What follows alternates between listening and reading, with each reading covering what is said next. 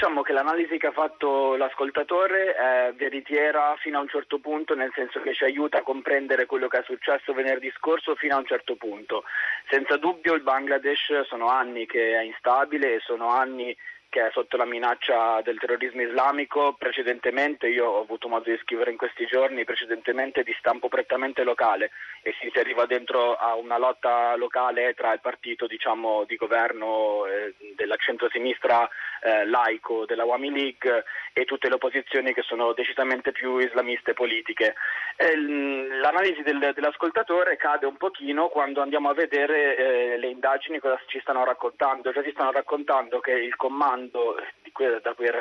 il comando di venerdì scorso era composto da ragazzi della DACA Bene, cioè erano tutti ventenni che eh, avevano studiato eh, in università inglesi, avevano molti soldi, le famiglie erano ricche, tra l'altro alcuni vivevano nello stesso quartiere diciamo, dell'upper class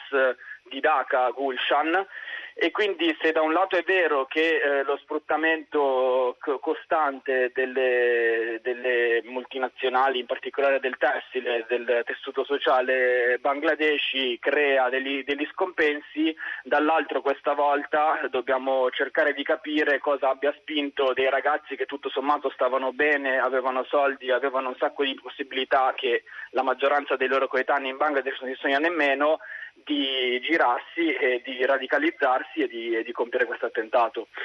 Adesso il Bangladesh e il mondo si ritrovano con una probabilissima penetrazione dell'ISIS e si dovrà vedere fino a che, fin, fino in che profondità sono riusciti a infilarsi con eh, coinvolti dei, dei, dei, giovani di buone speranze, possiamo dire. Addirittura uno di loro era, eh, cioè era figlio eh, di un politico locale della Wami League, quindi del partito di governo, e, e sui media bangladeshi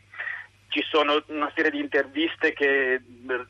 insomma, restituiscono il, lo sconcerto e il dolore di quella, di quella, famiglia, addirittura pare che abbiano aspettato un paio di giorni ad andare a fare il riconoscimento all'obitorio perché non se la sentivano e non sapevano come avrebbero potuto organizzare il, il funerale davanti a una notizia così. Adesso le prime indagini che hanno fatto gli inquirenti sui profili del social network eh, di, di questi ragazzi, tra parentesi stiamo parlando di ventenni che sì. hanno un uso di Facebook, cioè io non so quanti bangladeshi della loro età siano, abbiano l'accesso a Facebook e scrivessero in inglese o in bangla su un computer. E su questi social network è saltato fuori che loro seguivano una serie di personaggi già noti alle forze dell'ordine internazionali, presunti eh, reclutatori dell'ISIS eh, indiani o predicatori pro-ISIS eh, in televisione, quindi insomma anche lì bisogna vedere che tipo di rapporto c'era tra il figlio e il padre, il padre magari si era accorto che il figlio che fino all'altro ieri suonava la chitarra